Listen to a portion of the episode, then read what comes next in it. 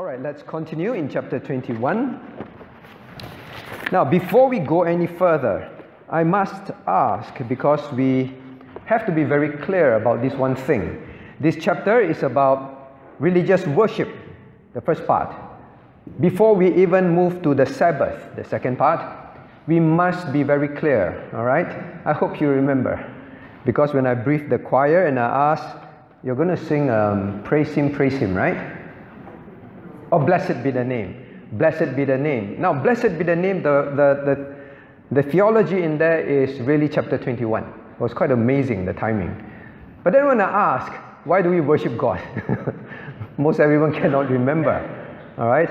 I understand because we cover a lot of things, not easy. But if you forget most of the things, you can go back and read. But one thing must be clear in the forefront of our minds as God's children. When people ask, when you come on Sunday, when you worship God, why do you worship God? Why must we worship God? I hope someone here can tell me. Who want to try? Valerie cannot try because she knows the answer already. She was in the choir. I asked her. Um, Alex, why do we worship God? Why must we worship God? Two reasons. Uh, first, because He is God. Very good. First, simply because He is God. Because He is God, that is all. Even if you're not a believer, you must worship God because He is the living and true God. He is the supreme, the omnipotent, the ultimate being. God, Creator, the Holy One. Just simply because of who He is, man must fall down and worship Him. Understand that? We don't worship God because simply because we are saved. Of course, that is a reason why we should be thankful, throw ourselves before Him in gratefulness. But even if we are not saved, we ought to know who this God and give Him the due honor. One day it will happen, right? God says, one day every knee shall bow, every knee will have to call Him Lord, will worship Him. We worship Him not because, not just because we are saved. We worship Him because He is God. Very important. It must be very deep in your heart. It also means that if in your life you cannot understand, now let me actually ask you, why is it so important that we must understand we worship God simply because He is God? Why is it also crucial to the Christian living? Anyone want to try? I don't think I covered that. Why is it so important that we must have this attitude? I simply have to worship Him. I must worship Him because He is God for who He is. Why is it important to the Christian living? Um, Cheryl, I know it's a very general question, very broad, but try. Why does it change our minds about worshiping God? Say again. The whole question is when, how does the fact that we, we must worship God simply because He is God change our lives, change our thinking, change our desire to worship Him?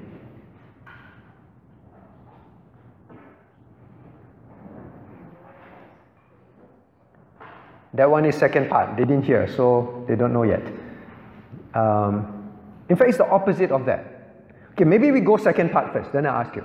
Second part, what is the second key reason the Westminster rightly pointed out? Anyone remember? This one is the tough one. Howard, remember? Very good. Wow. So I'm so pleased. Because he is good to men. Right? Now let's look at point number one. Look at your notes. Point number one. It begins by saying the light of nature showeth that there is a God the God, who hath lordship and sovereignty over all, is good and doeth good unto all, and is therefore to be feared, loved, praised, called upon, trusted, and served, and so on and so on. So, the reason why we worship God is these two reasons. He is sovereign, He is above all. We must worship Him, we bow before Him. The second is He is good. He is so good to men. We must be so grateful and accord to Him worship, praise, thanksgiving with all our heart. Right? These two reasons. So now I ask Cheryl again. Now, with that, why is God is sovereign and therefore we must worship Him? Why is that placed first before the fact that He is good? What happens if you go through very bad, difficult situations in life?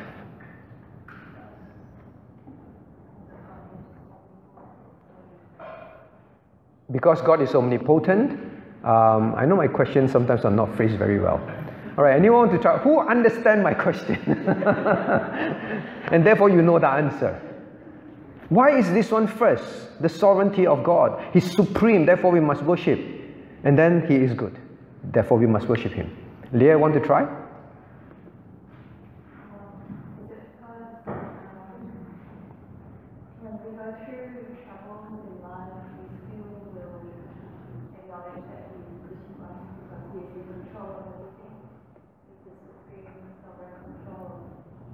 Okay, yeah. Yes, very close. Now, um, Leah says that even when, when we go through difficult things in life, but simply knowing that God is good, right? God is infinite in His goodness, correct? We memorized. Then I, and I also know that He's sovereign. He's sovereign means He is in control, correct? If He's in control, and even things don't look in my own eyes, my human experience, this doesn't look good for me. I lose my job, I lose my health, I lose my money in life. You feel that this doesn't look good, but the fact that He is sovereign, He is in control, therefore I accept it. And I still will worship Him. Yes, that is a fact also.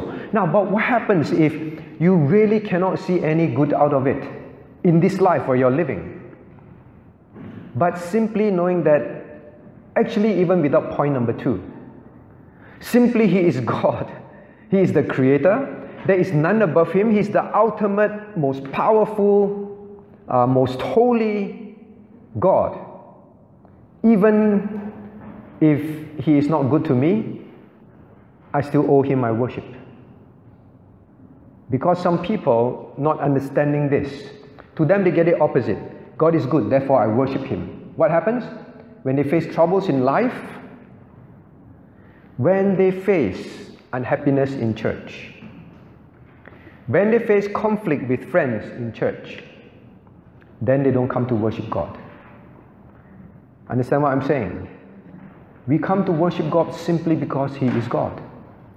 Even if I don't understand why these things have happened in my life, even if I don't like someone in church, even if I think it's so far away, even if it is raining, pouring, he is God, and therefore I must go and worship Him. Understand that? That's why I said these two things must be ingrained in us. When you come to worship this Sunday onwards, don't think of anything except He is the most holy, the most worthy. In fact, my worship of Him, is, He should not even receive it. I'm not worthy to worship Him, but that He invited me. Nothing will stop me to go and worship this God. Understand? Then in worship, because He is good, I, I therefore also give Him my praise and my thanksgiving. Hmm? All right, so I hope this is clear. This must be the Christian understanding of worship. So that is the first part. We covered many other things, all right? But I must, rec- must recap this. At the end, I ask again. Maybe one day I bump, you in, bump into you in the toilet, the men. I'll ask you again. now, number, now we move to number four. Number four, let's read number four, point number four together.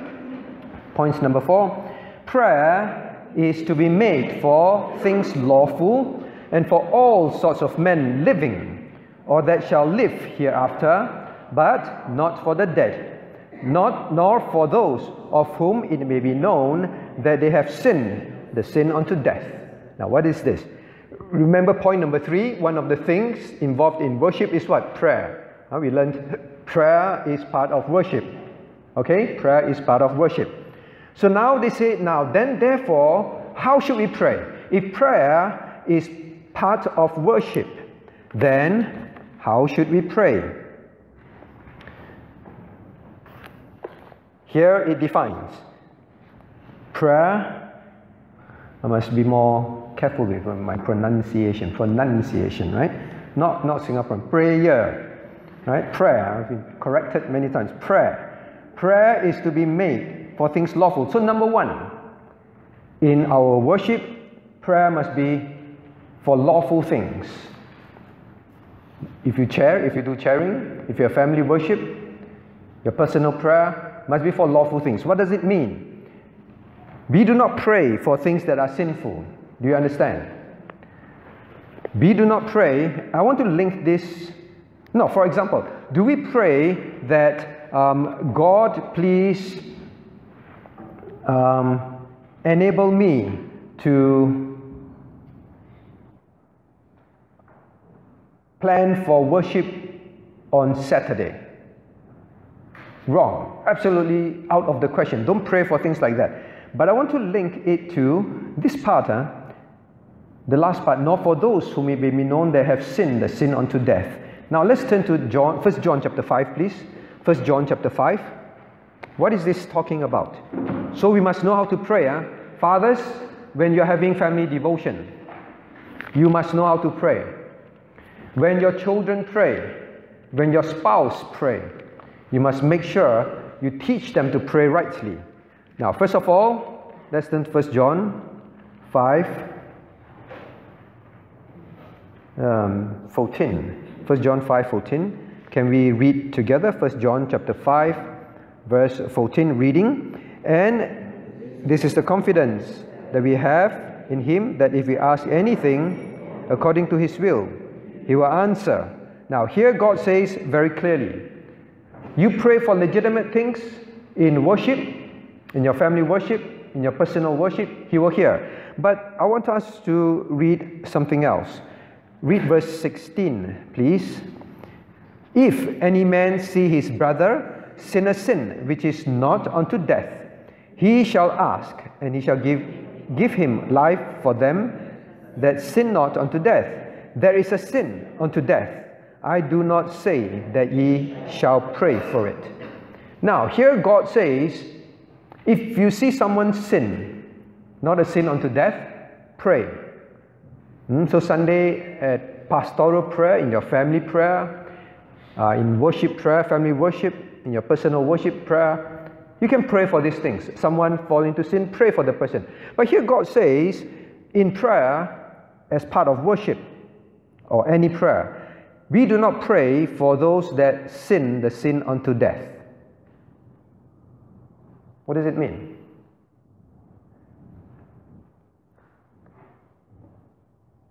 Does it mean, for example, hmm, someone committed a terrible sin, um, committed adultery, say, oh, from now onwards, don't pray for this person.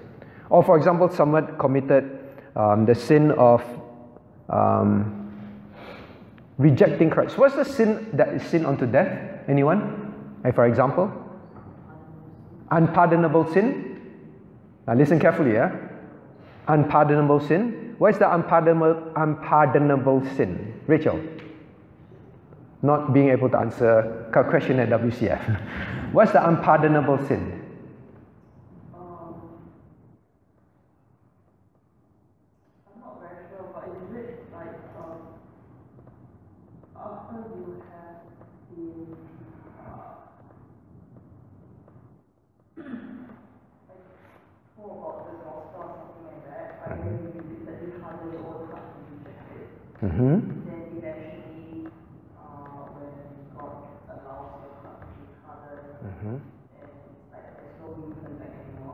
Okay, so someone who keeps hearing the gospel, keep rejecting, hardening the heart, and then God um, does not work on you anymore, and then your heart is hardened, and then you've committed the unpardonable sin.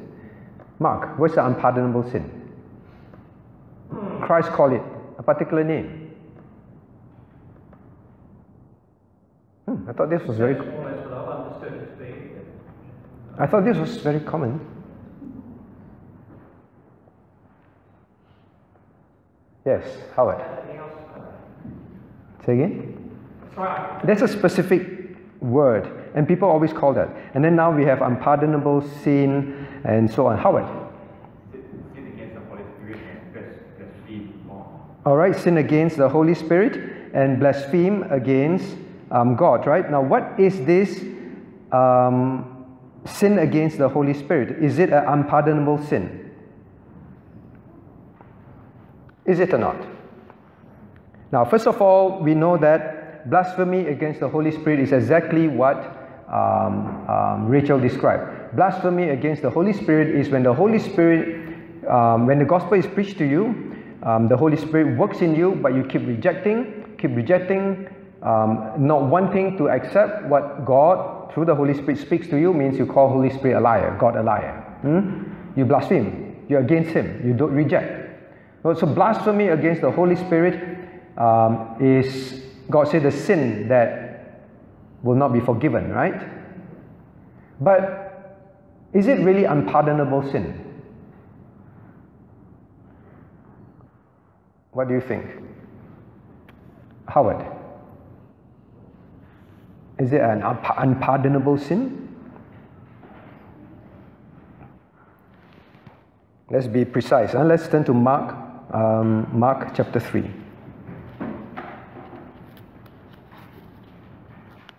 So God says this, don't pray for it. Mark chapter 3.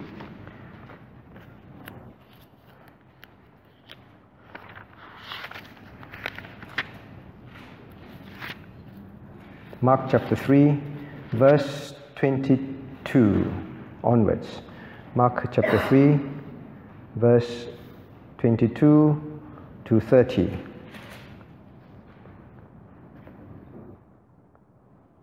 Did I get it right? Yeah. Now let's read um, verse 28 and 29 together. Reading. No man, eh, sorry, verily I say unto you, all sins shall be forgiven unto the sons of men, and the blasphemies, wherewith whosoever they shall blaspheme. But he that shall blaspheme against the Holy Ghost hath never forgiveness, but is in danger of eternal damnation. So, um, how, um, Brother Edward, so can a person who has blasphemed against the Holy Spirit, has he committed the unpardonable sin, meaning to say he can never be pardoned?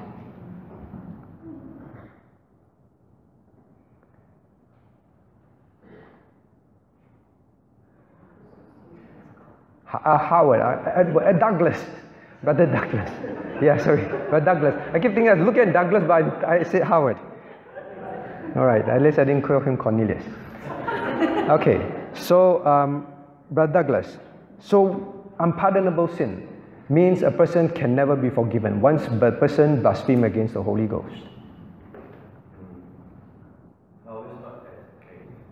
Okay, oh, okay. We, we, we often believe that that's the case. Yeah, I think so. That's why I took some time answer questioning this.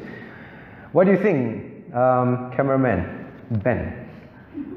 I think if you continue to reject until you die, then it becomes unpardonable. But before that, you still have time. If you, are, if you receive, if you receive the Holy Spirit, then you have been pardoned. Okay, so Ben says that if yeah you, you keep rejecting, you're you're unsafe, you are unpardoned. You reject the Holy Spirit working, right? But just say before you die, the car knock you, then you fall on the floor, your head, your skull open, then you think, ah, I better believe in Jesus. Then you cry to the Lord to forgive, to cleanse you. You acknowledge Him as God and Savior, asking for forgiveness. Well, God says, sorry, you committed a pardonable sin. I cannot forgive you. No. That's why I don't like the word unpardonable sin. Unpardonable means it's like, it's fixed already. Now, God says, but it's in danger, in danger of eternal damnation. The person is in danger. As long as he would not receive God, yield to the Holy Spirit, he is never forgiven. He remains unforgiven. Understand that? He remains unforgiven, and while he's living, he is always unforgiven and in danger. If he dies, he will go to hell. Understand? So when we say unpardonable sin, because some people they get very worried on after some years they say, you know, actually I just remembered before I got saved, I used to curse and even swear at the name of Jesus, and then I hate God and all that. Oh no, I think I committed unpardonable sin already, so I think I cannot be forgiven anymore. Okay, people actually have that thinking. That is not what God says. There's no sin that cannot be pardoned as long as you genuinely repent for salvation while you are living. Understand? While you're living. After that, finish. Okay, so so God says. So what does it mean? Huh? We got digressed. Digressed. Um, God said there is a sin that a person commit. I say that you don't pray for it. So does it mean we don't pray for people who reject Christ? What do you think, Yong? First John, right? Just now we read. Oh, oh, sorry. First John five sixteen, right? First John five sixteen. Just now we read. Um, God says when we pray, so in worship, for example, I pray. Um, uh, for them that sin not, uh, there is a sin unto death, I do not say that he shall pray for it. What does it mean? Don't pray for those that reject Christ. We cannot pray before we go for evangelism. So, what does it mean, Yong? To those people who do false teaching, The people who teach false teaching. they know the truth, but Mhm. they still purposely go against the Holy Spirit that work in them and purposely say something that's against the truth that they know. Okay, so they, they know the truth already, they continue to apostatize, they continue to teach falsehood. Um, so is this about that? And don't, don't pray for them. I pray for, I pray for, um, I pray for, I pray for heretics, you know. I pray for those that are against BPP. I pray for them. I pray for Mormons. I pray for Buddhists. Does it mean we don't pray for them? What this means is you don't pray that God forgive them for their sins of rejecting Christ and teaching falsehood. But you pray that they will come to know the truth and be saved. Understand? He's saying that don't pray that they, God please bless them. God please, um, please forgive them in the sense of let them continue. Now I give you an example. Actually, I said this, and, and in Perth, we know one of the biggest problem is what? People take fly-in fly-out job, correct? Now that is the biggest problem. We're covering Sabbath, so we must deal with it. Where the person is constantly not constantly breaking the Sabbath, intentionally breaking the Sabbath, working away on Sundays for a period. Hmm? And this is his regular life. Now, so do we pray? Number one, don't pray for things that are unlawful, huh? only pray for things that are lawful. Do we pray that God protect them? Do we pray that God bless them? Help them to keep their job? When they're there, keep them from falling down? Don't pray for things unlawful. Only pray for things that are lawful. But does it mean we don't pray for them? When we pray for them, what do we pray? Your child, for example, your child keeps wanting to mix up, be mixed up with bad company, um, take drugs, go with a bad crowd, stealing things. Do you pray, Lord, please protect my child? I know he's out there tonight stealing things. You pray that. You don't pray that, that God protect them for these things. He said, don't pray for that. Pray that God will deal with them. Then they awaken, then they get saved. That is the best prayer. Understand? Okay, so this is what it means. We must pray for things lawful. So on the pulpit, those chairmen who come out and chair, pray very carefully. Who you pray for and what you pray for. Fathers at home, when your children pray, when your spouse pray, when you pray, make sure you pray for things lawful. This Sunday we are going up. This Sunday, instead of going to church, we are going for a holiday. We are going to Mandurah for for uh, for fishing. Okay, family, let's come together. Let us pray that God give good weather on Sunday and our journey will be safe and there'll be lots of fish for us to catch. Not lawful prayers. Not lawful prayers. All right? And these are things that are sinful. Hmm? Okay, so you must be aware because sometimes we think it's kind to pray for everyone, pray for everything. It is not. So the Westminster is very precise. Now he says, pray for all sorts of men. Point number four. Pray for all sorts of men. Oh, I've got to answer your questions, right? Now, so I've answered question number one, number two on your on your paper. No, what, now who should we pray for? Question number one. So here, pray for all sorts of men. We know um, the well-known verse. Um, let's turn to 1 Timothy chapter 2. 1 Timothy chapter 2. 1 Timothy chapter 2. Let us read verse 1 and 2 and 3. 1 to 3 together. Reading, I exhort, therefore, that first of all, supplication, prayers, intercessions, and giving of thanks be made for all men, for kings, and for all that are in authority, that we may lead a quiet and peaceable life in godliness and honesty. For this is good and acceptable in the sight of God our Savior. Sorry, I left out all godliness. Now, please, God says, please remember, pray for all. That is why at worship, I pray for the government, pray for kings. Pray what? Pray that they um, uphold homosexual laws? No. Pray that they will be righteous, right? So that we will have a quiet and peaceable life, living godly lives. Okay? So we do pray for, do you pray for them? That's why prayer meetings, very often we also say pray for the government. Hmm? Because it is in the Bible, we cannot ignore it. Part of worship, prayer. So, fathers, you must pray when your family worship. Pray for authorities. Teach your children to pray for authorities that they will be righteous and God will um, use them to bring peace and justice in the country. All right? So, that is part of prayer. Now, what about this? For all sorts of men, I say living, right? Living, or that shall live hereafter. What is shall live hereafter? What do you think it is? Shirley, Shirley, what do you think? Pray for living people, of course, no problem. What about pray for them that shall live hereafter?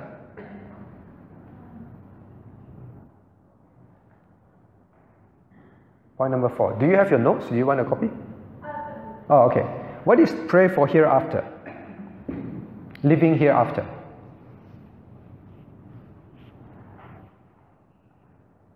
Not sure.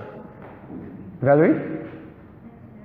Next generation. Very good. It's at the next generation. Huh? So um, we have no time to turn, but very clearly remember the Lord's Prayer. The Lord say, I pray for this and not just these ones. I pray also for those that will live after them. Hmm? So next generation. So live hereafter is not those people that die and then live in another world. Huh? It's not praying for the dead.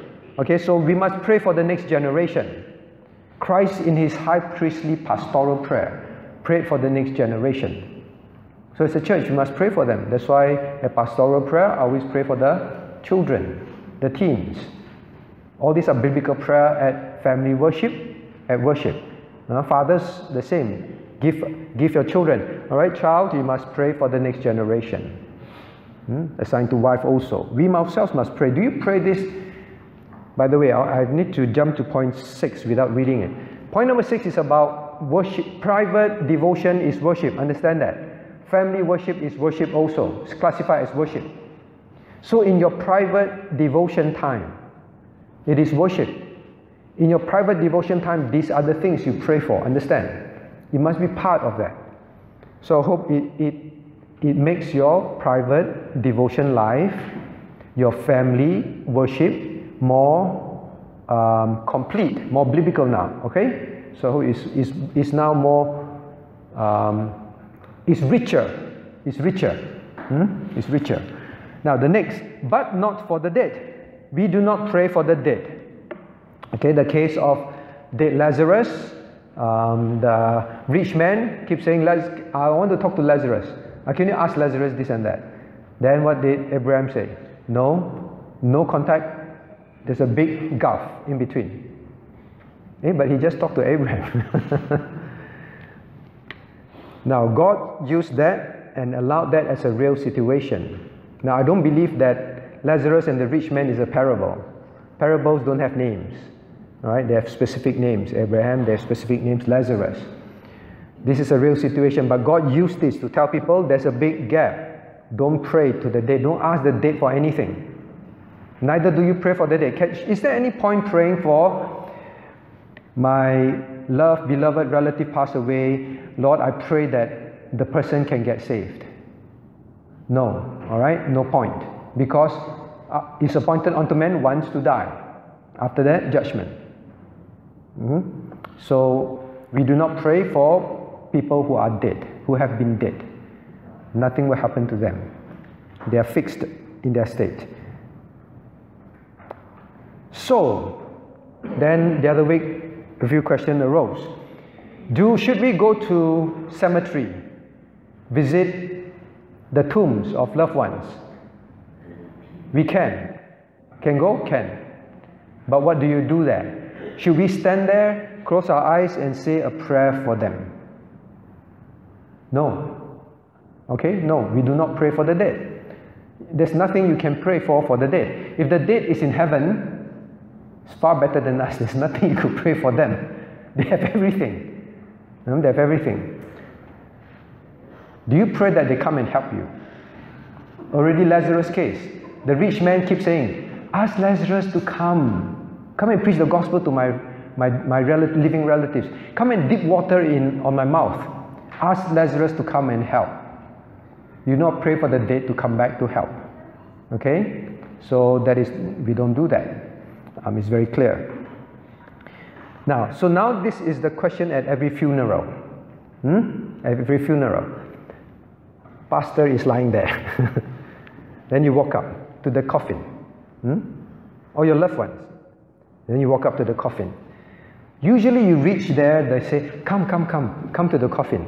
Right? So a lot of Christians don't know what to do. Do I go or do I don't go? I'm not supposed to pray to the dead. They say, Come, come, come and come and uh, come and uh, um, maybe have a prayer for the for, for, for the person. And now especially as a, as a pastor, they say, Come, come, come and pray, come and pray for my so and so has passed away. So they ask you, come. What do you do? No, I don't pray to the dead. And you sit down. hmm? Can you walk up to the coffin? Can. When you walk up to the coffin, what do you do? What's the point? Say again. Grace. What do you grace? Raise the dead. Say hello. They're still talking to the dead. Alright? Still talking to the dead. What do you do? Nothing. So you go up, you do nothing. Look at the person. Now, we don't pray for the dead. Now, what happens if the person say, "Come and," okay, then you say, "I want, uh, let's go and pay respect to the dead. Go and pay respect to the body." Can you say that? What do you think, Fiona? Should we go and pay respect to the person in the coffin, or go to the cemetery, pay respect? Because recently someone said, "You know, I'm going to down south, very far. Then when I fly and I reach there." And then I'm going to travel many hours to the cemetery. So I asked him, why, why do you think that? He said, oh, I want to go and um, um, pay respect to, to a person who I was very close to in the past. You know, I, I always miss the person, so I want to go and see the person and pay respect to the person. How? Fiona, should we pay respect to the dead? Say again? Why? No point, because the person is already dead. However, you try to respect it, can the person receive your respect? Pay respect is the heathen's concept where they, they still believe that the person can hear, can receive. You know, the heathens, they believe that when a person first died, the years haven't died. right? You heard all those things? No. The Chinese, no. They haven't died. They still can hear you for a period. That's why they have this concept of going, in China, is it like that? The person died, but, but still can hear you for a while. Yeah, ah, see? You're not so China. Right? So, so I'm very China. My friends. They believe that. So my parents, when I was young, say, hey, hurry up, go, go, go see uncle. Then say a few words to uncle. During this period, uncle still can hear you. And they believe that they still can hear. Hmm? Some people, but it is not, you know, Chinese say jing ba hao. Ah. Means you die, the mouth still talking. It's not that. They say die, the ears still can hear. Huh? Still can hear. So it's the heathen concept.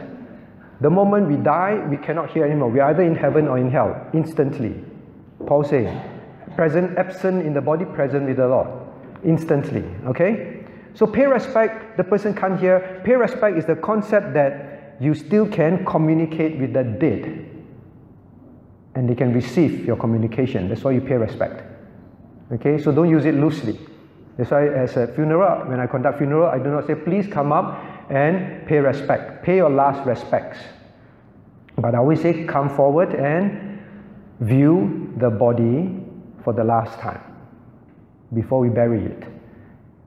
You're really viewing the person's body for the last time. It's the last time you get to see the person's body. You used to see him face to face as a living person. How to remember his face? At least I see one more time. Ah, remember the face or how he was. View the body for the last time. Okay, nothing wrong to go up, view the body for the last time. Don't go up and do this, huh? then people wondering you praying or what? Okay, then you become, people begin to have the wrong, oh, when people die, Christians, they can pray and talk to them. Now, of course, sometimes we go up, we do pray, but I tend not to like to do it there because you get the wrong concept. Do I pray? I pray. I pray and thank God for the person's life in my heart. You know, I pray for the family that is going through bereavement. So sometimes when I stand there, the thoughts that are going through my mind is the family. So I may close my eyes and pray. Then I realize, hey, actually, people might think that I'm praying for the dead. Then I realize that better not do that. Okay, go there, um, look at the person. When you have conversation, talk about the person's life, living life, and view the person for the last time. Okay, understand? So we don't pray for the dead. Now, then we had this question. Actually, all these things I should not do in WCF. Uh. Yeah, because it's, it's too much detail. So I'm going to go slow. Are you all right with this? All right, right? So we are very clear about what we believe. I'll go even deeper when we go to um, Adelphi, even more. Hmm? So that, that is this person, the person who asked, uh, Brother Alex asked. Now we are, we are talking about worship, correct? Worship, bowing in worship. Now, so we don't bow to the dead. We don't bow to the dead. Can we bow to the living? Can we bow to the living? Can or not? Okay, those from China say yes. Because in China we bow a lot. Anyone from Japan? Even worse. bow non-stop. Christians cannot be, cannot be Japanese. so can we bow or cannot? In the Bible, how many times when they bow and then Peter will say, hey, stand up, stand up, stand up. Don't bow or don't kneel before me. Right? So we should not. Hmm. Maria and Lisa.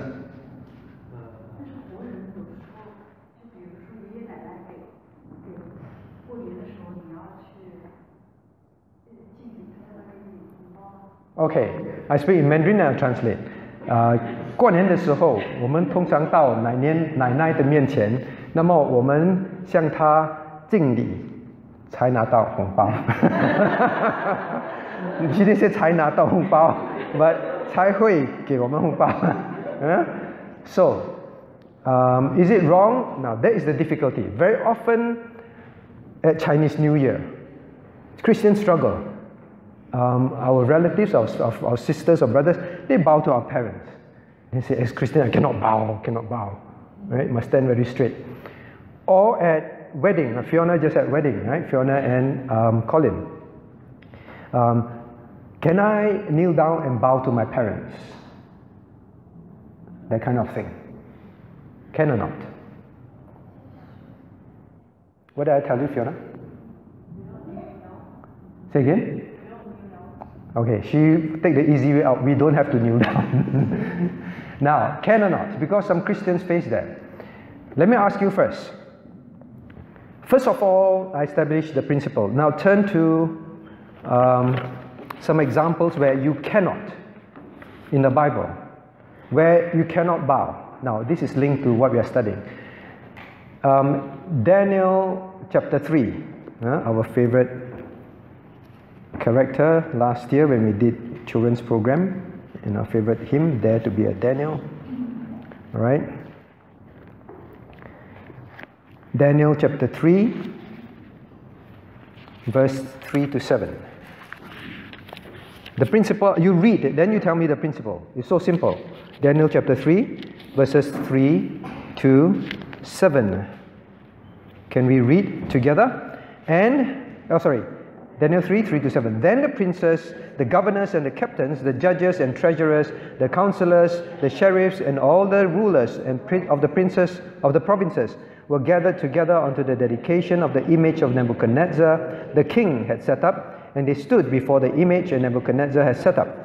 Then a herald cried aloud to you, is commanded, O people, nations, and languages, that at what time ye hear the sound of the cornet, flute, harp, sackbut, psaltery, dulcimer, and all kinds of music, ye fall down and worship the golden image that Nebuchadnezzar the king has set up, and whosoever falleth down not falleth not down and worshippeth shall the same hour be cast into the midst of the burning of fiery furnace. Now, here is very clear. What's the problem?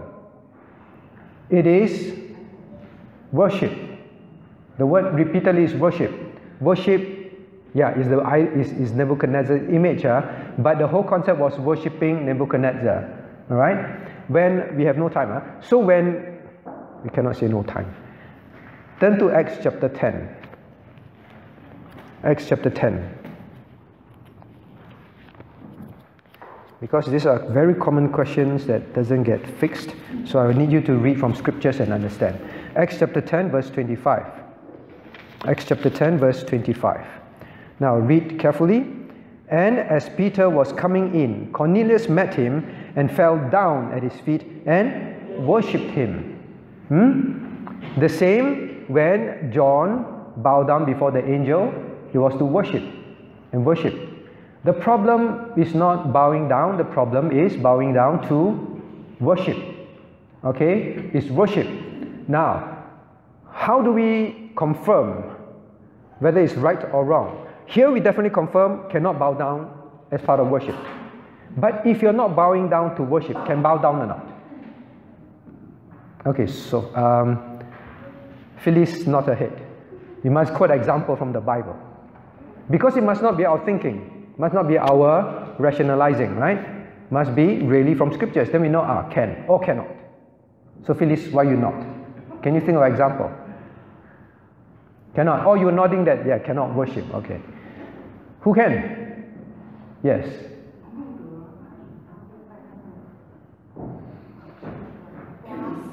Who? Ruth. Ruth Yes, Ruth is one example where Ruth bowed down before Boaz. Correct? Ruth bowed down before Boaz.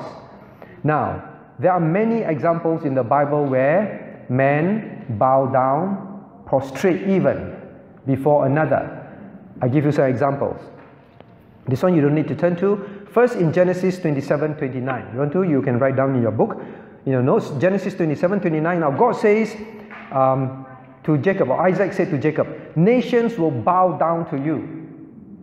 Nations will bow down to you.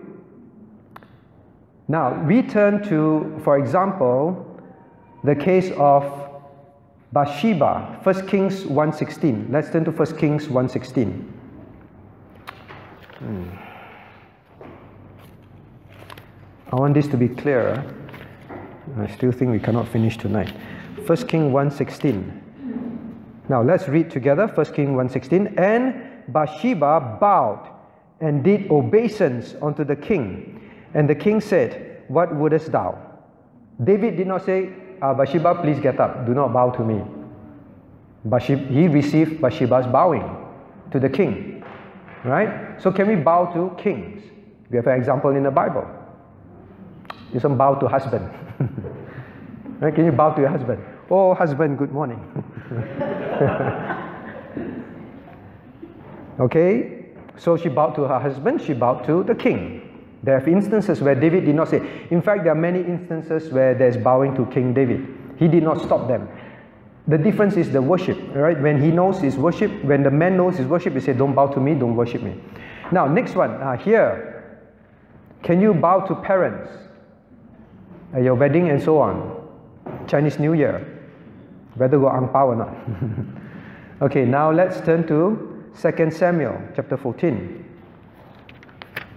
2 Samuel chapter 14. Verse 33. Can we read 2 Samuel chapter 14, verse 33 together? Reading. So Joab came to the king and told him, and when they called for Absalom, he came to the king and bowed himself on his face to the ground before the king. And the king kissed Absalom. Absalom was who? Absalom was King David's son. Did he simply bow? Not only he bowed, he fell on his face to the ground. Hmm? And what did David do? Hurry up, stand up. Don't. No. You say, David kissed him. Hmm? David kissed him. In your case, you get ang pao. Now, the next one. Um, so, son bowing to parents, nothing wrong. If it's, as long as it's not worship. But I ask you first, before I forget.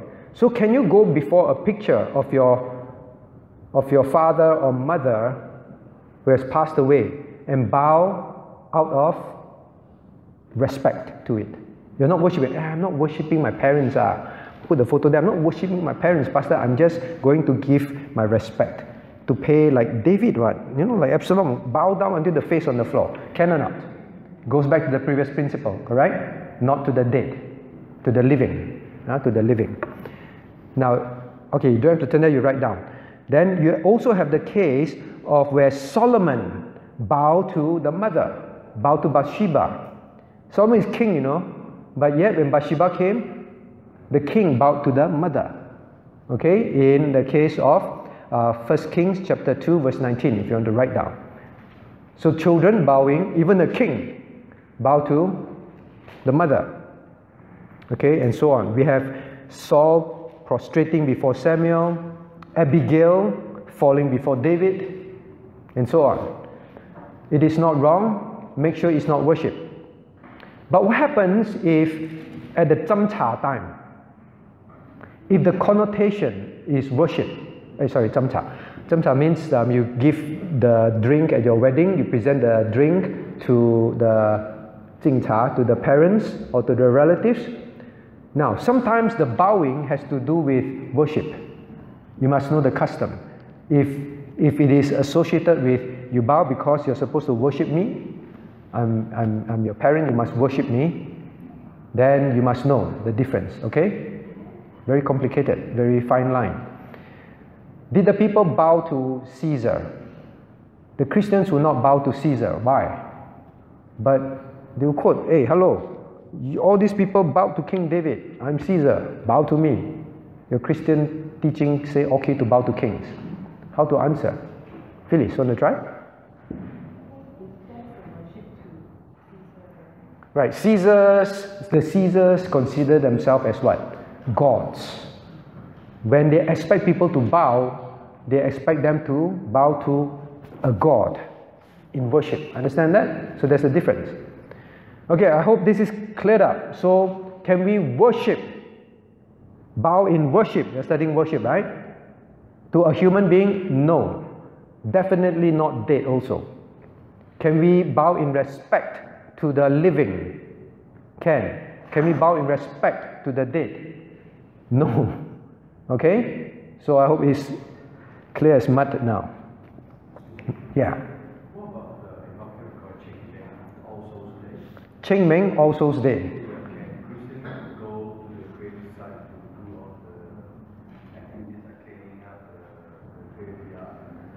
Okay, so the question is this.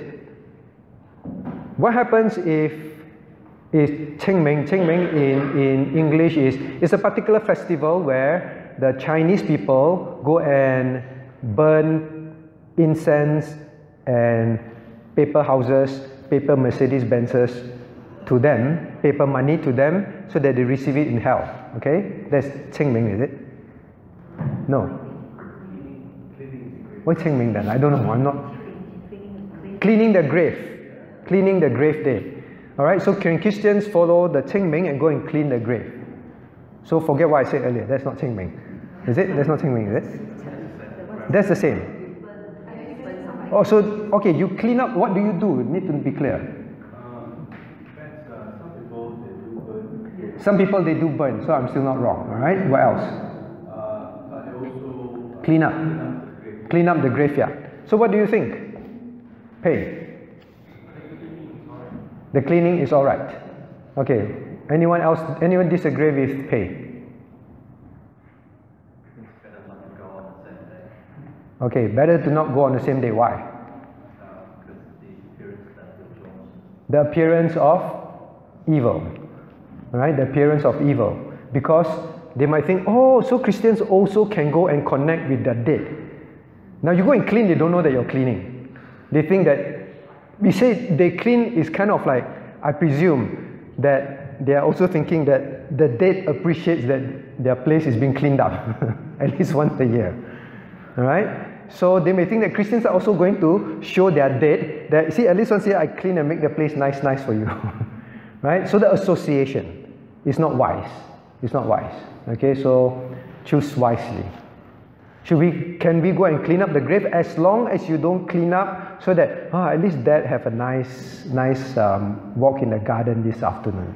Not that kind of thing, all right? Um, so don't do it for all those things. Yes. You go, like example, my kids, I cannot go other day. There's no other, because she day goes, I cannot say to my mom, I said, uh, I'll go tomorrow. So the question is, I can't go on any day except Cheng Ming, all right? Because I can't tell my mom tomorrow, then I go. What would you do? Because to, I'm guessing, but by and large, your mom sees Cheng Ming with a pagan concept, right? And she wants you to go and do that out of a pagan objective. Okay? Most likely, more, more, more likely than not. Okay? So the Christians should, should avoid, should take a stand. Because it is um, subjecting ourselves to their superstition and giving them the wrong idea.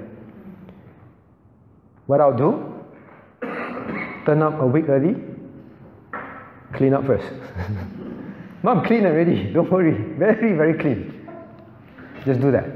One of the things you can do. Um, now, I ask you this question now. It comes to a very complicated situation because we just learned we cannot worship the living. Eh, we cannot worship the living, neither can we pay respect to the dead. Correct? As we learn this thing about worship, the living and the dead. So, what happens if your parents get really angry and say, I disown you? I kick you off the house. I want you to go and clean up the grave for dad because dad needs it clean. How? You may lose your opportunity to preach the gospel to your loved one forever. Hmm. How? Howard? How? Very simple. Very simple. wow. Okay. Simple but painful. That, I think depending on the situation, if, he, if they want the grave to be clean, it can be clean anytime. doesn't need to be on No, he said must be this day because this is the day where father can see you clean. Very good. Your son's answer because they are the elect. now, why do we study election? When you understand election, then when you make a stand on this, don't bow to them and all that. Do you fear that if I don't do it, my parent may not, they kick me out of the house or they get so angry at me, they won't even listen to me when I preach the gospel to them? Should you worry about that? Because if the person is an elect, will the person believe? The person will believe. Maybe not through you. Who knows? It is through your stand that it awakens the person. You mean it's so serious? Ah? In fact, there are cases like that. The parents kick, beat, chase them out of the house, but they see the child never change. In the end, the parents say, Where got such a God that is that a person would be so loyal to? This God must be something, ah. must be real, right? If it's so real to my son. Many parents became saved because of that. When you understand election, let me ask you who wrote about election? God used who? The Apostle Paul. Right. Who is the worst persecutor and murderer of Christians? Who hates Christians? The Apostle Paul. But because he's an elect, did the Christian have to fear? Paul, oh, we bow, we bow, we bow. No. No. In fact, when Stephen was being stoned, remember we studied the book of Acts? When Stephen was being stoned, the record was what? Saul was standing at the side and observing. Many wondered why he was observing and so quiet.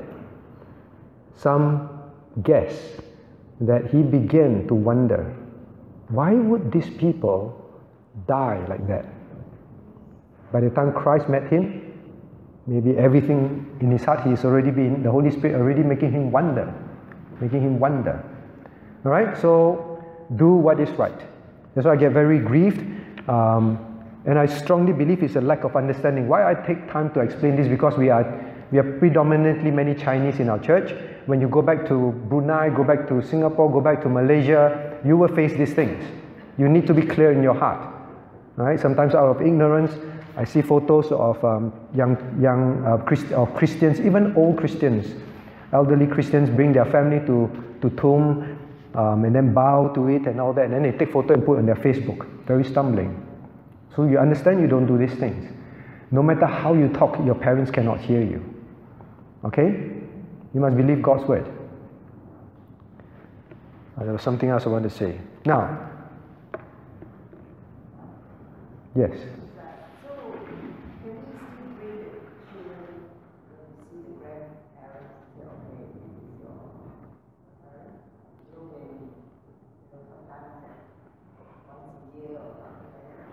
So can we bring our grandchildren to go to the grave once a year to look at it and say, this is your granddad, that kind of thing?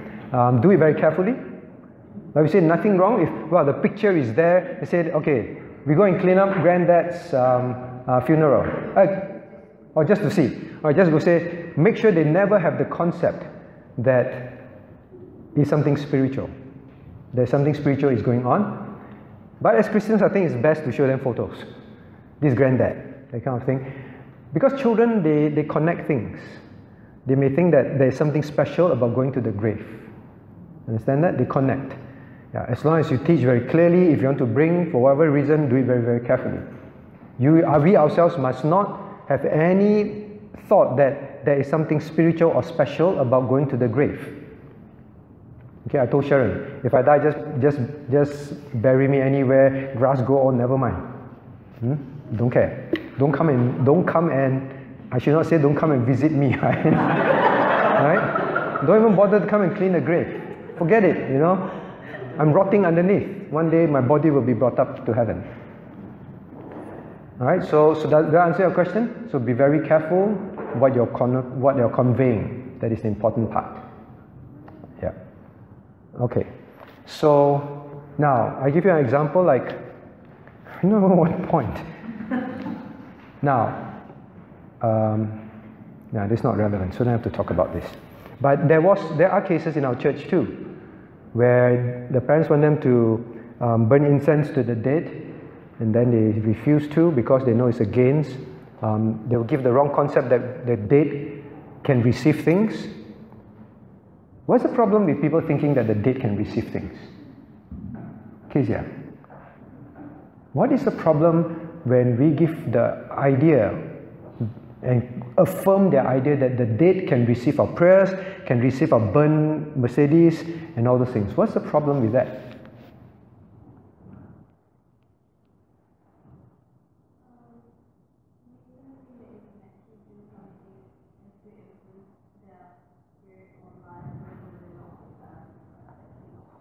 Yes, you make them think that you can actually make them feel more comfortable after they are dead, in their afterlife, when you cannot.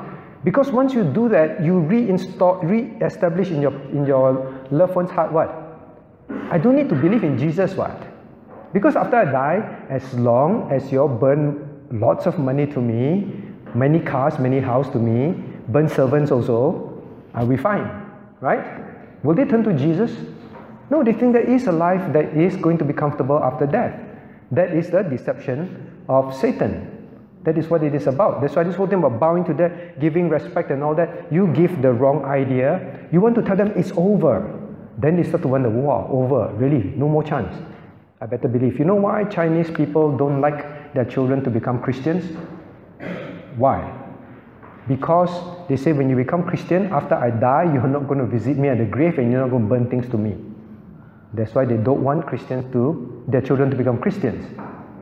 And we must not reinforce that. All the more must them it's over. You must believe now. There's no afterlife. I will respect you, take care of you when you're living. Next. Question number five. Actually, 7 and 8 is very crucial. Uh. I need you all to be here for 7 and 8. And I want you to submit questions. 7 and 8 is all about keeping the Sabbath. Because I don't think we get to 7 and 8. Now, number. Um,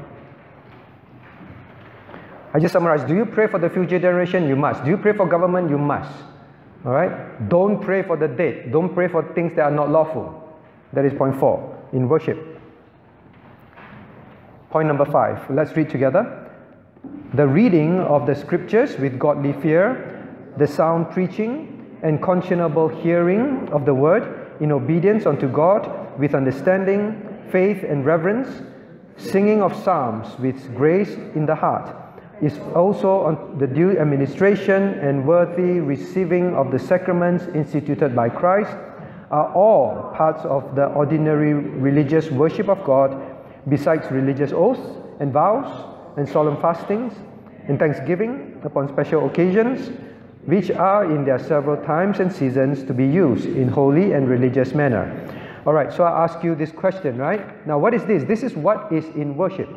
Okay, now what are the eight items mentioned as inclusions in worship in Article 5? Maybe it's not very accurate. Um, what are some of the items mentioned? So, in worship, what should we include? Now, some new believers ask, it recently someone asked me again, when we worship God, how do we know what worship service should be? What should we include? So here, the Westminster Divine pull out some verses and so on, and they say now, typically in, in, in scripture, when you see there is worship, you see these things present in the temple as well as in New Testament. Understand? So they draw from there. Worship contains this thing. Number one. So you write down number one, what? Reading of scriptures. Reading of scriptures. When Christ was in the temple, remember? He stood up and he read scriptures. Hmm? He read scriptures. Now you understand why we have scripture reading? Not to pass the time. We see that done in the Old and the New Testament, and Christ Himself did it, reading of scriptures. Number two, sound preaching. Sound preaching. So, worship includes the dissemination, the preaching, exhortation of God's word. We also see that um, in the temple worship, in when, when Moses gathered the people to worship God. Now, not only that, there is the hearing, the hearing of the word, the hearing. The Roman Catholics, that's why I wrote, all this to, to fix the Roman Catholic problems. The Roman Catholic Church at that time they read scriptures. But can anyone understand what they read? No, because it was in Latin. We'll cover that during the Reformation series coming in September. They read in Latin, no one understands. That's why they have to say it must be the hearing of the word with understanding. Hmm? When Moses read, he read it in the Hebrew language where everyone understood. Hmm? When Christ stood up to read, he read it in the Greek, what the Greek people used at that time, to make sure that, or if he read it in Hebrew, he read it in the language which the Jews could understand. So every time Christ speak the word, read scriptures, um, um, uh, quote Old Testament, he used it in language that people understood. But the point is this there must be the hearing and obedience. So when you come to worship, don't be like that. Huh? I just want to ask me, how come there is this person who comes to worship? Once the preaching start, the person leave. You also notice. I didn't notice. you know. And say it's constant. Now, don't have the idea that worship means on Sunday, I come, I sing already, I give offering already. Hearing part is not important. I can, I'm done worshiping God because I presented worship to God. No? Okay, so you see, when, when Christ was in the temple, when Moses gathered the people, they stayed and they're supposed to listen. And there's the preaching. So remember, it includes that. That's why there's the preaching. We'll talk about more about that. Now, then there's the singing of psalms. Singing of psalms. The third one, singing of psalms. The fourth one, sorry. So they're singing. Now you know why we sing. Huh? Sing is not to pass time. I had a Christian friend who said, singing waste time in worship. Can we cut down singing or don't have singing? We're here to just hear God's word. Then you go to the other extreme. Understand? You just come and hear God's word. That's all. Worshipping is us presenting our worship to God in singing. Hmm? In singing. It's not for the pianist to show off, it's for us to worship God in singing. I'll talk about, about all this after later. I just then there is um, sacraments um, in due time means there is the Holy Communion. Holy Communion. There is baptism, right? Um, and then now there are special occasions. Special occasions where there are religious oaths, vows, solemn fastings, thanksgiving on these special occasions. And they are also to be used in holy and religious manner. They are also must be used as worship. Can you think of one example, Fiona, where this is so? Special occasions, but it is worship. You know why I ask you, right? Weddings. Weddings are an example. Right? Wedding is an example. That's why in premarital counseling we emphasize your wedding day, the church ceremony is not about you, the bride. That day is a day that you, the, the, rather the ceremony itself is a worship of God. Do you notice the order of service in, in a wedding is very, very similar if not identical to worship service. Same.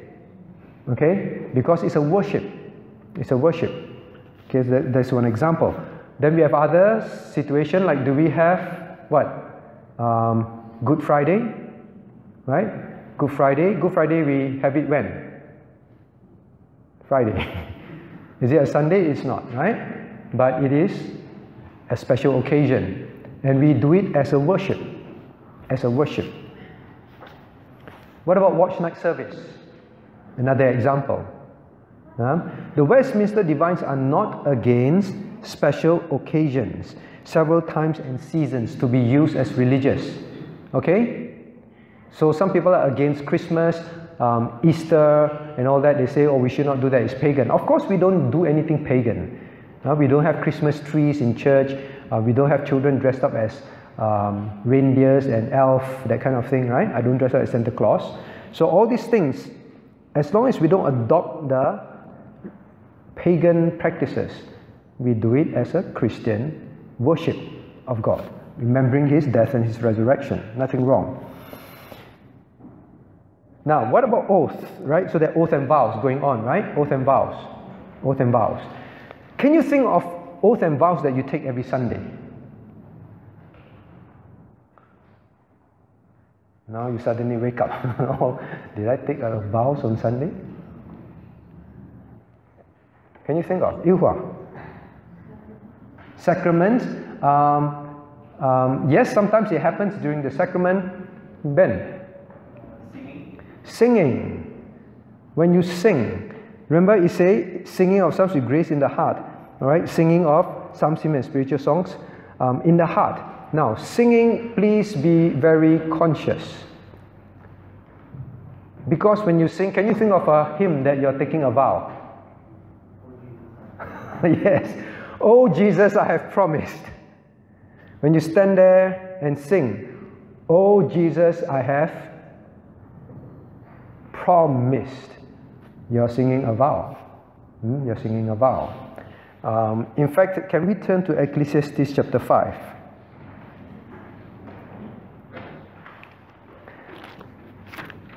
Ecclesiastes chapter 5, I want us to come to worship with lots of reverence, joy, carefulness.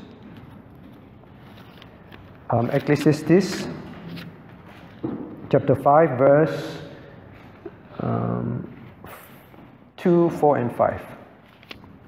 Chapter 5, verses 2, 4, and 5. Now, let me read to you. Huh? Now, God says, Be not rash with thy mouth, and let not thine heart be hasty in utter, um, to utter anything before God. For God is in heaven, and thou upon the earth. Therefore, let thy words be few. For um, then verse 5 to 7. Better it is that thou shouldest not vow than thou shouldest vow and pay not. Suffer not thy mouth to cause thy flesh to sin, neither say thou before the angel, and so on and so on and so on. Huh? That's why that day, um, Colin and Fiona and the rest who have got married, I always emphasize the vows you're making is making before God and men. So you must take it very seriously. Husbands and wives, those of us who are married, it's the same, you know, we took those vows long time ago. Sorry, I just told you. You must keep it. Doesn't mean ignorance is bliss. Now you're no more ignorant, okay? So you must keep it. Same when you sing. Mean what you sing. So you say, oh, I cannot take vow, better don't sing. Oh, Jesus I promised. Hmm, keep quiet. what others? I wrote some. Um, I would be true. I would be true. Or take my life and let it be. Oh no, if I disobey, really take my life. Huh? Honestly ask God to help you by His strength, by His grace. Sing with joy to Him. Lord, this is my worship to you. Yeah? Okay, so sing with understanding, sing with joy, sing with grace in the heart, sing with thanksgiving. I hope we come to worship God differently from this Sunday onwards. Now, what? Uh, so several other things. Okay. Now, what about this? So please remember there's Thanksgiving. So we have Thanksgiving service also. Thanksgiving. Okay, Thanksgiving is very important in worship. Now, I ask you the next question. How should we hear? How should we hear? Question number five. How should we hear as part of worship? Look at point five. Hear. Now, they extended quite a few things here. Conscionable hearing. In obedience, with understanding, faith, and reverence. So many things, huh? So, how should you hear? How many things you have? Conscionable hearing, one in obedience, two, with understanding, three, in faith, four, with reverence, five. Just for hearing part, five things. When you come and worship God, yes, make sure you sing. Read, with, read God's word with godly fear, with reverence, okay? When we say read God's word, please read it properly. Please sit up and read. Okay, don't um, when scripture reading, just cross your leg, lean back, and no. That's why I say reading with godly fear. You're reading the very voice of God's um, that, that is written for us. So always sit up properly and read properly. Sing properly. You're singing to God. Okay. I know our chairman probably said, ah, why you pick on me? now, I was watching chairman. How chairman sing? Chairman sing with leg crossed like that. Very common to all of us. Sometimes I also. Halfway better stand straight. Those who have gone through army, you understand. The moment an officer in the room, hmm? Officer in the room, what happens? Officer in the room, or just sit down there and then just still relax. Hi. No, it's immediately we must stand bolt upright when we are recruits. Officer in the room. Straight away upright, no movement cannot move. Those who have gone through army understand this concept of reverence and honor. Understand that? So when you sing and all that, now I'm not saying that when you stand like that means you're very godly. and then, wow, this one godly. You can be all messed up inside. It can be as you're singing, you're thinking of all sort of rubbish. But all these are important um, aspects of our reverence to God okay, our reverence to God. So be careful of um, all these little things, but the most important is the heart. Huh? Is the heart. Yeah, sometimes your leg is injured, you stand on one leg. I don't know. Now, the next one. How do you hear? What is conscionable hearing? Conscionable hearing means make sure you and I listen to God's word with a desire for it to affect our conscience. It's not a dreamy hearing. I engage my conscience. I listen, desiring that God convict me, stir me, change me. Hmm? We must come to worship, praying to God. I know many of you pray for the worship service, very good. Some of you text me, praying for tomorrow's preaching. This is your desire to be to have conscionable hearing. You're looking for God, can you talk to me? Can you speak to me from your word tomorrow? This week. Can you show me of more of you, who you are? Can you convict me of sin? And then you pray for the preacher. You pray for the Bible study teacher. God, I'm going because I desire to be, for my conscience to be moved. It is not just go there to gain knowledge. Oh, today we learn this, this, this. We can memorize everything. No, it's with a desire that your life get changed. Understand that? That's why the next one is in obedience unto God. Worship, hearing. This we are studying worship. Huh? When you come to worship to hear, you must come to hear God's word. Part of it. And you must hear with a desire and intent and purpose and aim to obey. That is proper worship hearing. I want to explain this further. Actually, I preached this in, in Myanmar, if I remember correctly. True worship is a desire to obey God. Say that again. True worship, you're studying about worship, is a desire to obey God. Valerie was there. Oh, but you might be teaching the children. Do you remember why? Why, why when I say worship and the Westminster Divine say, worship listening, when we listen to obey, it is a sign of our worship to God. Remember? Or you were not there? Don't remember? Probably not there. Anyone can guess. Who want to guess? Moray. Hmm? Say again? Someone say something. Ah, yeah. Maureen, you want to try? Maybe you're right. Okay. Uh, all right, Maureen. Why is why is hearing to obey a very high form of worshiping God?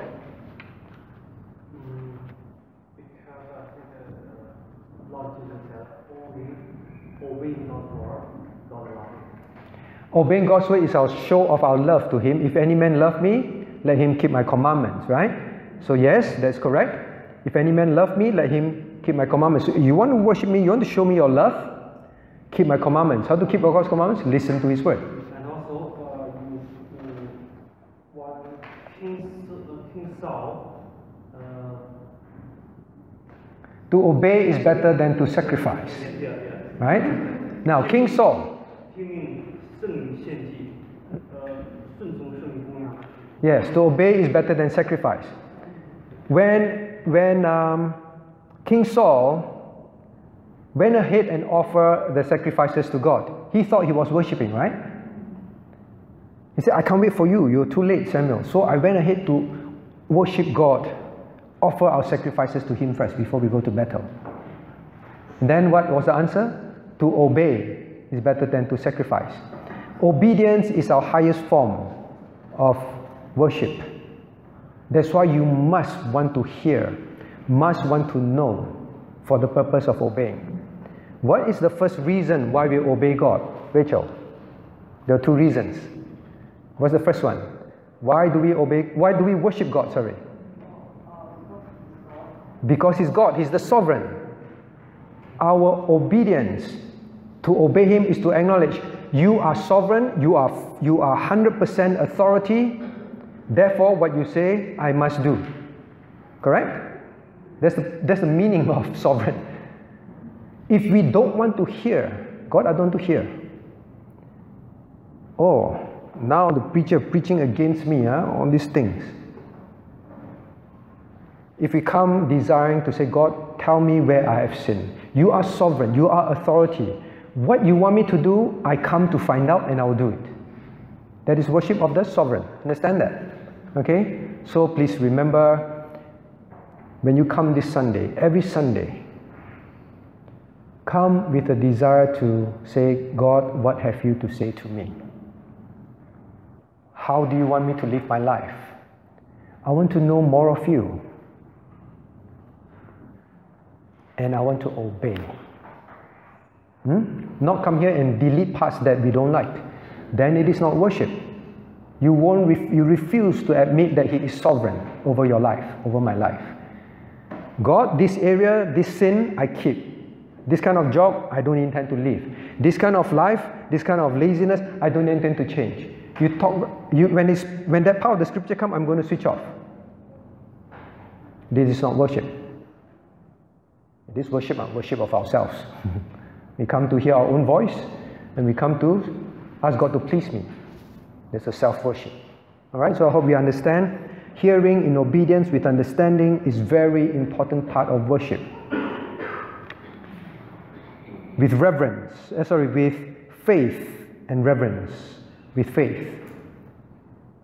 Worshipful hearing is full of faith. What do I mean by that? Actually, why? Why? Why is worshipful hearing full of faith, Brother Douglas? Faith must be engaged in hearing. Then is worship. Faith without works is dead. Um, in a sense, yes, true. Now, when you come and God reveals things which you are afraid to live by, you're afraid, God, if I live like that, I will suffer loss in this world. I will not get ahead in life. My children may not be so smart anymore. My children may not be part of this, may not be part of that. But God, all these things. But because I see it from your words, now, unless I preach false things, but as long as from God's word, and now you know, you must couple that hearing with faith. God, therefore, I will by faith obey you. You know what's the greatest worship of someone? I ask you to do something. It's going to risk your life. It's going to risk you losing everything. It's going to put you in danger and you may suffer irrecoverable losses in life. I tell you, go do it. And then you say, Yes, sir. That's the greatest worship of me, right? The greatest worship of God is where God says, Yes, by faith, God, I will do it. I will live it. This is great worship of God. Understand? Right? So all these things. When Christ preached on earth, one of the problem was they would not believe what he said. And then Christ said they worship him with their lips only. Their heart is far from me. They won't believe, they won't, they won't worship me, they won't obey me. They already made up their minds. Hmm, they won't worship Christ as God for who he is. All right, so I hope you understand some of these things. So, for this point, one of the things that I want to say is when you come, come and sing. Come and sing well to the Lord. I get very grieved when I go to churches and the singing is dead. Is it because, maybe I'm judgmental, is it because they don't understand worship? Is it because they, they have such a low view of God that, that it doesn't stir their hearts? I don't know. When we see the words, our hearts must be stirred. This is God. We sing with great joy. You know the hymn, I sing for I cannot be silent. I sing of Him all day, long. That is worship. Hmm? So I hope that would be so in our lives. Now I'm not saying I'm not saying again just because we shout and scream at the top of our voice means we are very holy. But worshipful singing will always bring forth zealous, joyful singing unto the Lord. All right? So let us sing uh, with joy. I use this example until you're sick, right? Your birthday. Then you ask people come. We celebrate it in the hall. When it's time to sing happy birthday, everyone either yawning or looking away or singing, mumbling. How would you feel? This is how God, we, this is the kind of things that we give to God every Sunday. Very sad.